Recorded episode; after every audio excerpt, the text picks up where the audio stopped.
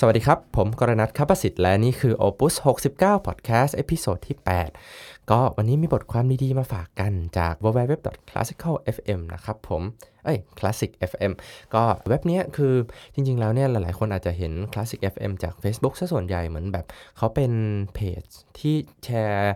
มุกตลกๆเกี่ยวกับเพลงคลาสสิกอะไรเงี้ยหลายๆคนอาจจะกดติดตามไว้แต่จริงๆแล้วเขามีบนเว็บด้วยแล้วแบบเว็บของเขาเนี่ยก็มีบทความดีๆแนะนำเกี่ยวกับนู่นนี่เยอะแยะมากเลยหรือว่ามีข่าวสารที่อัปเดตอยู่เรื่อยๆเลยก็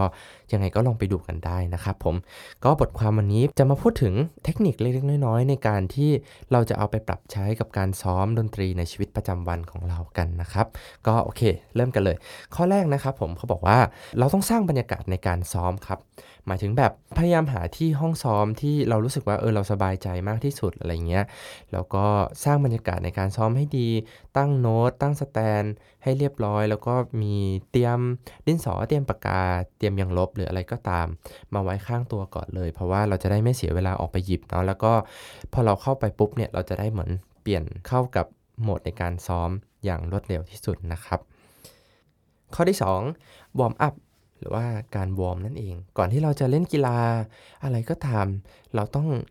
ยืดเส้นวอร์มอัพก่อนเนาะเพราะฉะนั้นการเล่นดนตรีก็เหมือนกันเพราะว่าจริงๆแล้วเวลาเราเล่นดนตรีเนี่ยไม่ว่าจะเครื่องดนตรีอะไรเลยเราใช้กล้ามเนื้อเยอะมากแบบใช้บางส่วนที่เราอาจจะไม่รู้ตัวเพราะฉะนั้นการยืดเส้นยืดสายแบบเหยียดแข้งเหยียดขาหรือว่าคลายเส้นอะไรต่างๆที่แขนหรือที่คออะไรเงี้ยสำคัญมากจริงๆในการที่เราจะเตรียมตัวก่อนที่เราจะเริ่มซ้อมนะครับผมการวอร์มอัพเนี่ยนอกจากที่จะยืดเส้นแล้วเราก็คนส่วนใหญ่จะมีแบบเหมือนเป็นรูทีนเหมือนที่เราวอร์มอัพประจำวันอาจจะแบบเริ่มจากโน้ตตัวยาวจากไล่สูงลงต่ำหรืออะไรก็ตาม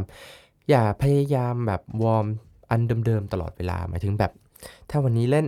วอร์มตัวนี้ก็อย่าไปวอร์มแบบนี้ในวันต่อๆไปอีกหมายถึงแบบอย่าวอร์มด้วยเอ็กซ์เซอร์ไซส์เดิมๆมันจะทำให้เราเบื่อแล้วเราจะไม่ได้โฟกัสกับการที่เราวอร์มจริงๆจุดประสงค์ของการวอร์มอัพคืออะไรจุดประสงค์ของการวอร์มอัพก่อนที่เราจะเล่นดนตรีเนี่ยเพื่อที่เราจะได้แบบมีสมาธิมากขึ้นด้วยนั่นส่วนหนึ่งแล้วก็เพื่อที่เราจะได้ยินเสียงตัวเองจริงๆว่าแบบเสียงเราออกมาเป็นยังไงความรู้สึกที่เล่นออกมาเป็นยังไงมีตรงไหนสั่นบ้างอะไรเงี้ยแล้วก็เวลาเราหายใจเข้าไปยังไงเพราะว่าแบบเวลาปกติเนี่ยในการวอร์มอัพเราจะค่อยๆวอร์มอัพช้าๆถูกไหมครับพอเราทำอะไรช้าๆแล้วเนี่ยเราก็จะสังเกตทุกๆอย่างที่เกิดขึ้นกับเรามากขึ้นเพราะว่าแบบเวลาที่เราไปเล่นโน้ตต่างๆมีโน้ตเยอะแยะมากมายเราก็จะเอาสมาธิทั้งหมดไปคอนเซนเทรตหรือว่าไปแบบจดจ่อกับโน้ตพวกนั้นอะไรเงี้ยเราก็จะไม่มีเวลามาสนใจตัวเองเพราะฉะนั้นการวอร์มอัพเนี่ยทำให้เราสนใจตัวเองมากขึ้นสนใจแบบเบสิกเทคนิคต่างๆที่เราควรจะมีแล้วพอเรามีเบสิกเทคนิคต่างๆที่ดีเนี่ยการที่เราจะไปเล่นโน้ตยากๆมันก็จะง่ายขึ้นเองครับผมข้อที่3คือมีเป้าหมายในการซ้อมนะครับตั้งเป้าหมายเลยว่าแบบเนี่ยสมมติเนี่ยวันนี้มีเวลา2ชั่วโมงครึ่งเราจะทำอะไรบ้างใน2ชั่วโมงครึ่งนั้นเช่นยกตัวอย่างบางคนอาจจะขี้เกียจวอร์มหน่อยก็แบบครึ่งชั่วโมงวอร์มก็ได้อะไรเงี้ยไม่เยอะมากแล้วก็หลังจากนั้นทำอะไรสมมติเราอยากเล่นหน้าแรกให้ได้แบ่งออกมาเลยครับหน้าแรกสมมติหน้าแรกไม่ยาวมากนะแบ่งออกมาเลยว่าเนี่ยต้องมีตรงไหนยากบ้างลองดูภาพรวมๆก่อนแล้วก็แบ่งเซกชันย่อยๆว่าแบบโอเคครึ่งชั่วโมง1ชั่วโมงนี้เราจะซ้อมตรงนี้นะแล้วก็หลังจากนั้นก็จะซ้อมตรงนี้นะแล้วก็ค่อยๆไปเป็นทีละส่วนพอโดยที่แบบไม่ไปวอกแวกกันอย่างอื่นนะพอเรามีเป้าหมายแล้วเนี่ยแล้วพอเราทำมันสำเร็จจะรู้สึกดีบางอย่างแล้วเราจะรู้สึกว่าเรามีแรงในการซ้อมครั้งต่อๆไปแล้วก็มันจะทำให้เราเห็นภาพรวมมากขึ้นด้วยเพราะว่าบางทีเพลงเรายาวเป็นหลายร้อย 200-300 ห้องอะไรเงี้ยมันก็ดูยากเนาะเพราะฉะนั้นพอเราย่อยออกมาแล้วก็แบ่งเวลาให้ดีว่าแบบเราใช้เวลากับตรงเนี้ยมากน้อยแค่ไหนแล้วก็บริหารเวลาดีๆเราจะได้ไม่แบบไปซ้อมกันแบบอาทิตย์สุดท้าย3วันสุดท้ายก่อนที่จะแสดงหรือว่าก่อนที่จะไปเรียนกับอาจารย์เนี่ยซึ่งสำหรับดนตรีแล้วเนี่ยมันไม่ใช่อะไรที่แบบอ่านหนังสือวินาทีสุดท้ายแล้วจะเล่นได้เลยอะไรเงี้ยมันต้องใช้เวลาซ้อมค่อยๆย่อยเวลาซ้อมไปมีเป้าหมายมีไทม์ไลน์ให้ดีแล้วเราก็จะได้ประสิทธิภาพกับการซ้อมครั้งนั้นๆมากที่สุดนะครับข้อที่4 be realistic หรือว่าเขาเรียกว่าอะไรทำตามความเป็นจริงสักนิดนึงอย่าพยายามตั้งเป้าหมายที่แบบเป้าหมายในการซ้อมนะแบบเวอร์วังอลังการเกินไปอะไรอย่างเงี้ยสมมติแบบอยากจะซ้อมวันนี้อยากจะซ้อม10ชั่วโมงซึ่งจริงๆแล้วมันยากมากที่จะเป็นจริงได้อะไรเงี้ยแบบผมเคยเขียนไว้ในเพจมั้งว่าแบบสำหรับบางคนเนี่ย แค่3ชั่วโมงก็เป็นเวลาที่แบบสมองทำงานหนักมากๆแล้วเพราะฉะนั้นซ้อม10ชั่วโมงถ้าไม่มีพักเลย10ชั่วโมงเป็นอะไรที่แบบเป็นไปได้ยากมากๆเพราะฉะนั้น be realistic กับตัวเองแล้วก็สิ่งที่สำคัญที่สุดนะครับในการซ้อมมันไม่ใช่ quantity ของการซ้อมแต่มันคือ quality ของการซ้อมมันไม่ใช่จำนวนชั่วโมงที่เราจะได้รับจากการซ้อมแต่มันคือจำนวนเพลงที่เราจะเล่นออกมาหรือว่าจำนวนการพัฒนาในแต่ละวันของเราเนี่ยมันสำคัญมากกว่าจำนวนชั่วโมงที่เราเสียไปมากๆเพราะฉะนั้นถ้าเรามีสมาธิดีมากๆตั้งใจหรือว่าโฟกัสกับการซ้อมมากๆไม่หยิบโทรศัพท์ขึ้นมาเล่นไม่นู่นไม่นี่แค่ 3-4 ชั่วโมงโดยที่แบบตั้งใจมากๆก็เพียงพอแล้วครับผมข้อที่5นะครับสำหรับใครที่เวลาเจอปัญหาต่างๆในการซ้อมเหมือนเราเล่นไปแล้วเราก็แบบเล่นตรงนี้ไม่ได้เล่นตรงนู้นไม่ได้เล่นตรงนี้ไม่ทันอะไรอย่างเงี้ยพยายามวิเคราะห์แล้วก็แก้ปัญหานั้นอย่าปล่อยมันผ่านอย่าเล่นโดยที่แบบรู้ทั้งรู้อยู่ว่ามันผิดแต่ก็เล่นไปอย่างนั้นอะไรเงี้ยเล่นให้มันต่อไปถ้ารู้ว่าผิดหยุดเลยครับหยุดแล้วก็ตั้งสติดีๆอย่าเล่นสมมติเราผิดห้องนี้อย่าเล่นห้องนี้วนไปเรื่อยๆแบบโดยที่แบบไม่มีสติแบบเล่นไม่ได้สักทีวนไปเรื่อยๆไม่เอาพยายามตั้งสติดีๆแล้วก็ลองดูว่าเราผิดอะไรเหมือนบางทีแบบเรารู้ว่ามันผิดแต่ก็เราก็เล่นวนไปเอาใหม่ซึ่งจริงๆแล้วบางทีเราไม่รู้เลยด้วยซ้ำว่าเราเล่นอะไรผิดมีสติแล้วก็ลองดูว่าเราผิดอะไรกันแน่แล้วทำยังไงถึงจะแก้ปัญหานั้นได้ตั้งสติดีๆและถ้าเราเล่นโน้ตผิดลองนั่งไล่ดูโน้ตใหม่ไหมลองค่อยๆไปทีละนิ้วทีละตัวไหมซ้อมช้าลงไหมหรือว่าถ้าเราเล่นจังหวะผิดการที่เราจะเล่นไปเรื่อยๆให้เล่นจังหวะถูกมันเป็นไปไม่ได้นะครับคือพอเราเล่นจังหวะผิดเราก็ต้องถอยออกมาแล้วก็ลองดูว่าเราเข้าใจจังหวะนี้จริงๆหรือเปล่าลองซ้อมยังไม่ได้ซ้อมกับโน้ตนี้ลองแค่จังหวะที่มันต้องเล่นดูสิพยายามทำความเข้าใจจังหวะนั้นแทนที่จะแบบเล่นโน้ตตามนั้นแล้วก็แบบผิดวนไปเรื่อยๆพยายามถอยออกมาแล้วก็ดูจากภาพกว้างๆว่าแบบเราผิดเพราะอะไรแล้วก็เราจะแก้ปัญหานั้นได้ทีละนิดทีละน้อยสุดท้ายมันก็จะผ่านไปนะครับข้อที่6เนี่ยเขาบอกว่าเป็นนักดนตรีเนี่ยมันมีมากกว่าแค่การเล่นโน้ตให้ถูกต้องเหมือนที่คล้ายๆกับสิ่งที่ผมเคยพูดไปเมื่อเอพิโซดที่แล้วนะครับว่าจริงๆแล้วเนี่ยการที่จะเป็นนักดนตรีที่ดีมันไม่อาจจะไม่ใช่การที่เราอยู่ในห้องซ้อมทั้งวันอดอู้ไม่ไปเจอใครเลยไม่ออกไปใช้ชีวิตเลยแต่มันคือการที่เราซ้อมพอประมาณแล้วเราออกไปใช้ชีวิตบ้างออกไปเจอคนนู้นคนนี้ออกไปดูคอนเสิร์ตอะไรอย่างเงี้ยลองไปตามฟังกันได้ในเอพิโซดที่แล้วเนาะโอเคกลับมาข้อที่6นี้เป็นนักดนตรีเนี่ยเราต้องเล่นมากกว่าแค่โน้ตหมายความว่าในเพลงนึงที่เรามีอยู่ข้างหน้าเราเนี่ยเราควรจะรู้ว่าเพลงนี้แต่งในยุคไหนข้อแรกเลยแต่งในช่วงเวลาไหนแต่งโดยคอมโพเซอร์คือใครคือแบบบางคนเล่นโน้ตยังไม่รู้เลยว่าแบบคอมโพเซอร์หรือว่านักประพันธ์ที่แต่งเพลงเนี่ยคือใครกันแน่เราควรจะรู้ตรงนั้นด้วยนะครับผมแล้วก็รู้ว่าเขาแต่งเนี่ยอยู่ในยุคไหนในยุคนั้นเนี่ยตามประวัติศาสตร์ดนตรีหรือว่าประวัติศาสตร์ศิลปะเนี่ยเกิดอะไรขึ้นบ้างแล้วลักษณะของเพลงหรือว่าสภาพแวดล้อมสภาพสังคมในสมัยนั้นเป็นยังไงอะไรคือแรงบันดาลใจที่ทำให้นักประพันธ์คนนี้แต่งเพลงนี้ขึ้นมาเขาแต่งเพลงนี้เพื่อใครอาจจะแต่งให้นักคลาริเนตหรือว่านักไวโอลินที่เก่งมากๆในสมัยนั้นหรือเปล่าแล้วคนนั้นเนี่ยคือใครมีเทคนิคด้านไหนมันลงไปลึกได้อีกมากๆเยอะเลยครับผมแล้วก็นอกจากนั้นแล้วเนี่ยนอกจากเรื่องแบบประวัติศาสตร์เล็กๆน้อยๆยิบย่อยแล้วเนี่ยเราก็ควรจะรู้จักเพลงนั้นด้วยว่านอกจากเรื่องประวัติศาสตร์เนาะเพลงนั้นเนี่ยมันมีรูปแบบยังไงบ้างลองเปิดผ่านๆในทุกๆเพลงทุกๆหน้าของโน้ตนะครับว่ามันมีรูปแบบหรือว่ามีฟอร์มยังไงเป็นแบบเป็นฟอร์มโซนาต้าไหมหรือว่ามีย้อนตรงไหนบ้างมีอะไรที่แบบอันนี้เป็นธีมหลักหรือเปล่าแล้วก็ธีมหลักเนี่ยมันกลับมาอีกเมื่อไหร่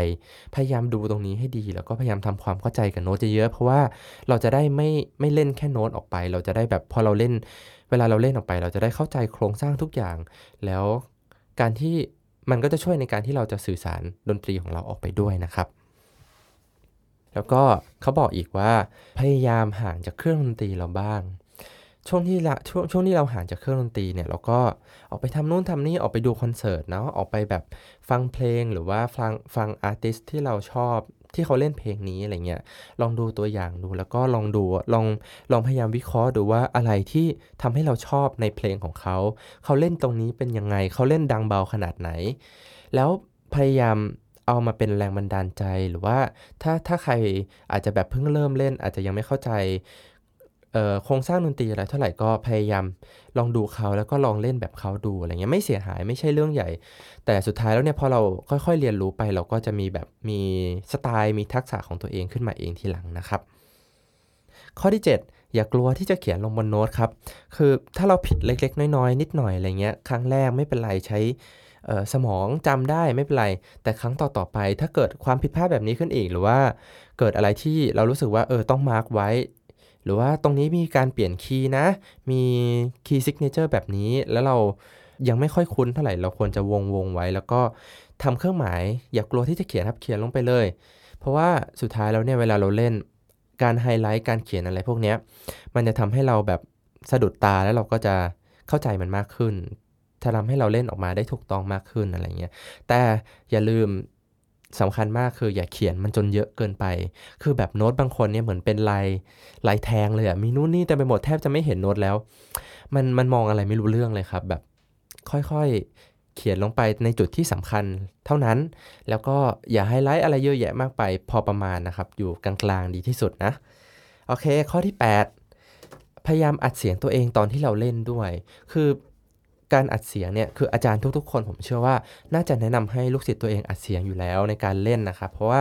มันเป็นสิ่งที่สำคัญมากเราเองอาจจะแบบเขินๆที่จะอัดเสียงตัวเองเพราะแบบไม่อยากฟังเสียงตัวเองเล่นเนาะคือจริงๆผมก็เป็นหรือว่าแต่ก่อนและผมเชื่อว่าหลายๆคนเป็นแต่จริงๆแล้วมันเป็นอะไรที่สำคัญมากเลยเพราะว่าการที่เราได้ฟังเสียงตัวเองเล่นเนี่ยทำให้เราแบบ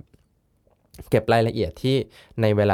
ลาตอนที่เราเล่นเนี่ยบางทีเราอาจจะไม่ได้ยินด้วยซ้ำพอเราเอากลับมาฟังเราจะเก็บรายละเอียดตรงนี้ได้ดีขึ้นแล้วก็ทำมาร์คไว้แล้วก็การซ้อมข้างหน้าเนี่ยก็แก้ตรงนี้ให้ดีนะครับมากกว่านั้นอาจจะไม่ได้แค่อัดเสียงอาจจะอัดวิดีโอด้วยเลยคือถ้าใครมีกล้องแบบกล้อง iPhone หรือกล้องอะไรก็ได้ที่พอจะอัดได้เนี่ยอัดวิดีโอไว้บ้างก็ดีครับเพราะว่าบางทีมันจะทำให้เราเห็น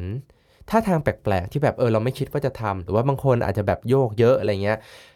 เล่นตอนเล่นเองอาจจะไม่รู้สึกแต่แบบบางทีอาจารย์บอกก็ยังไม่ค่อยเข้าใจแต่พอเราอัดวิดีโอเห็นเราเล่นเองเนี่ยเราจะเข้าใจมากขึ้นว่าจริงๆแล้วเนี่ยเราโยกเยอะเกินไปหรือเปล่าอะไรเงี้ยหรือว่าบางทีเราจะเห็นท่าทางที่รู้สึกเกรงเหมือนไม่เป็นธรรมชาติของเราก็จะแบบค่อยๆปรับตรงนั้นได้นะครับข้อที่9เตรียมใจให้พร้อมสำหรับการซ้อมทุกๆครั้งของเราครับเพราะว่าจริงๆแล้วเนี่ยมันสำคัญมากเลยเขาบอกว่า we are all human หรือว่าเราทุกคนเนี่ยก็เป็นมนุษย์คือแบบผมเองหรือว่านักดนตรีทุกคนที่เก่งๆมากๆอะไรเงี้ยหรือว่าเพื่อนๆอะไรเงี้ยทุกคนก็มีวันที่รู้สึกว่าแบบเหนื่อยเว้ยไม่อยากซ้อมแล้วเป็นประจำเป็นปกติครับเราอย่าไปกดดันอย่าไปเครียดกับมันมากถ้าเราไม่ได้มีธุระเร่งด่วนหรือว่ายังไม่ได้ถึงเดดไลน์ขนาดนั้นหรือว่าอาจารย์ยังไม่ได้แบบบีบคั้นขนาดนั้นถ้าวันไหนเรารู้สึกไม่อยากซ้อมก็ไม่เป็นไรครับออกไปทำโน่นทำนี่ออกไปดูคอนเสิร์ตหรือว่าอาจจะแค่แบบฟังเพลงแล้วก็ขยับนิ้วตามไม่จำเป็นต้องหยิบเครื่องมาซ้อมก็ได้แต่ก็อย่าเป็นแบบนี้บ่อยๆไม่งั้นเดี๋ยวจะชินแล้วก็ไม่ค่อยได้ซ้อมเท่าไหร่เนาะข้อที่10ในทุกๆครั้งหลังจากการที่เราซ้อมแล้วเนี่ยเราทุ่มสมาธิไปเยอะมากกับการซ้อม 2-3 ชั่วโมงสำหรับคนเล่นดนตรีอาจจะเข้าใจกันเองสำหรับคนที่ไม่ได้เล่นดนตรีก็อาจจะเห็นว่าแบบเราซ้อมเหนื่อยจริงๆนักดนตรีทุกคนใช้เวลาเยอะจริงๆกับการซ้อมเพราะฉะนั้นเราควรจะมีรางวัลให้กับตัวเองบ้างครับแบบ reward yourself อยากจะซ้อมเสร็จแล้วเนี่ยซ้อม 3-4 ชั่วโมงแล้วนะไม่ไหวแล้วเหนื่อยมากเลยอยากจะออกไปทำอะไรทำเลยครับไปกินข้าวกับเพื่อนไปทำอะไรก็ได้ให้รางวัลตัวเองบ้างหรือว่าบางคนอาจจะแบบซื้อของเล็กๆน้อยๆให้กับตัวเองอะไรเงี้ยก็อาจจะซื้อไม่เยอะไม่งั้นเดี๋ยวเงินจะหมดซะก่อนถ้าซ้อมเยอะนะครับก็ให้รางวัลตัวเองบ้างแล้วก็พยายามผ่อนคลายแล้วก็สุดท้ายแล้วเราจะกลับมาเล่นดนตรีกันอย่างมีความสุขเนาะไม่อยากให้เครียดเกินไปกับการซ้อมแต่ก็อยากให้มีเป้าหมายเหมือนที่บอกไปในการซ้อมทุกครั้งนะครับโอเคงั้นเดี๋ยวผมทวนให้ตั้งแต่แรกอีกรอบหนึ่งนะครับผมข้อแรกคือเราต้องสร้างบรรยากาศในการซ้อมข้อที่2วอร์มอัพทุกครั้งในการซ้อมเหมือนเราออกกำลังกายเลยครับข้อที่3มีเป้าหมายในการซ้อมอยู่เสมอนะครับผมข้อที่4แล้วก็ be realistic ทำตามความเป็นจริงหรือว่าถ้าเรามีเวลาแค่นี้เราซ้อมได้แค่นี้ก็คือเท่านี้ครับผมข้อที่5วิเคราะห์แล้วก็พยายามแก้ปัญหานั้นอย่าเล่นทั้งที่ผิดหยุดแล้วก็ลองวิเคราะห์ดูว่าปัญหานี้คืออะไรแล้วมีทางออกอะไรบ้างที่จะแก้ปัญหาพวกนี้ได้นะครับข้อที่6 เป็นนักดนตรีเนี่ยมันมีมากกว่าแค่การเล่นโน้ตที่ถูกต้องเนาะข้อที่7อย่ากังวลที่จะเขียนอะไรก็ตามลงบนโน้ตเพราะว่าเขียนมันไปเลยครับดีกว่าเราเล่นผิดซ้ำวนไปเรื่อยๆแต่ก็อย่าเขียนมันจนมากเกินไปนะครับข้อที่8อัดเสียงตัวเองเล่นอยู่เสมอเพราะว่าเราจะได้เห็นความผิดพลาดอะไรก็ตามที่บางทีเราเล่นแล้วเราไม่ได้ยินเนาะแล้วก็ถ้าเป็นไปได้อัดวิดีโอด้วยนะครับข้อที่9เตรียมใจให้พร้อมในการซ้อมอยู่เสมอนะครับแล้วก็ข้อที่10ให้รางวัลตัวเองบ้างกับทุกๆครั้งที่เราซ้อมหรือว่าทุกๆคอนเสิร์ตที่เราเล่นเสร็จให้รางวัลตัวเองบ้างตอบแทนตัวเองบ้างแล้วเราจะซ้อมอย่างมีประสิทธิภาพมากขึ้นก็วันนี้ก็ประมาณนี้นะครับผมขอบคุณทุกคนที่ติดตาม Opus 69 Podcast แล้วเราพบกันใหม่ในเอพิโซดหน้าสวัสดีครับ